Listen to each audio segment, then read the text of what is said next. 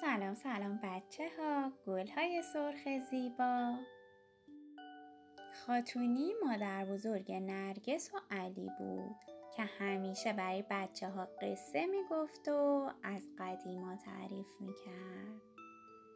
بچه ها هم عاشق قصه هاش بودن.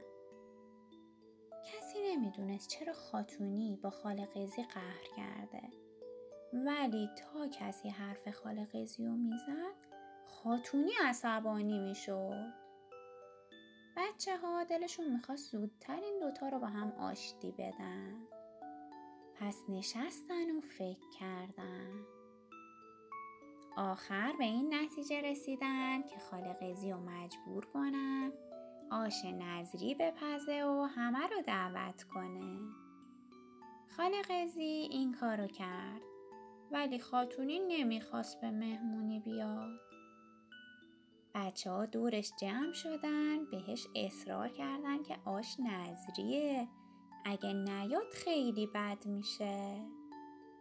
آخر سر خاتونی قبول کرد بیاد مهمونی ولی گفت که لب به آش نمی‌زنه. روز مهمونی خالقزی رسید. همه توی خونه جمع بودن. وقتی خاتونی از راه رسید همه به احترامش از جاشون بلند شدن و سلام کردن. خاتونی جواب همه رو داد و یه گوشه نشست. بوی آش توی خونه پیچیده بود. بچه ها دور خاتونی جمع شدن و ازش خواستن براشون قصه بگه. اما خاتونی اخمالو نشسته بود همون گوشه. سفره رو پهن کردن و خالقیزی از آشپزخونه بیرون اومد و به همه خوش آمد گفت. از مهمونا دعوت کرد سر سفره بشینن. اما کسی از جاش تکون نخورد. آخه همه منتظر بودن اول خاتونی که بزرگتره سر سفره بشینه. خاتونی گفت سر سفره میشینه ولی آش نمی‌خوره. بعد بلند شد و بالای سفره نشست.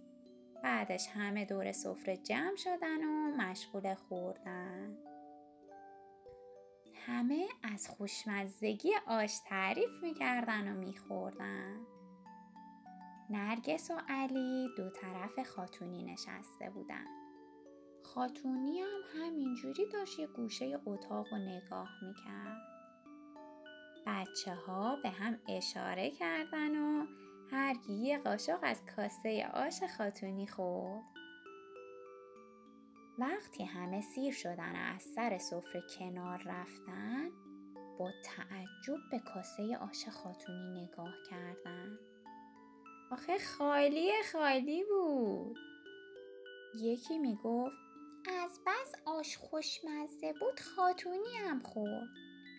یکی دیگه می‌گفت آش نظریه دیگه قهرا رو از بین می‌بره.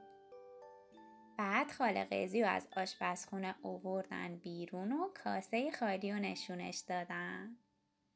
خالقیزی هم که خوشحال شده بود رفت صورت خاتونی و بوسید و ازش عذرخواهی کرد.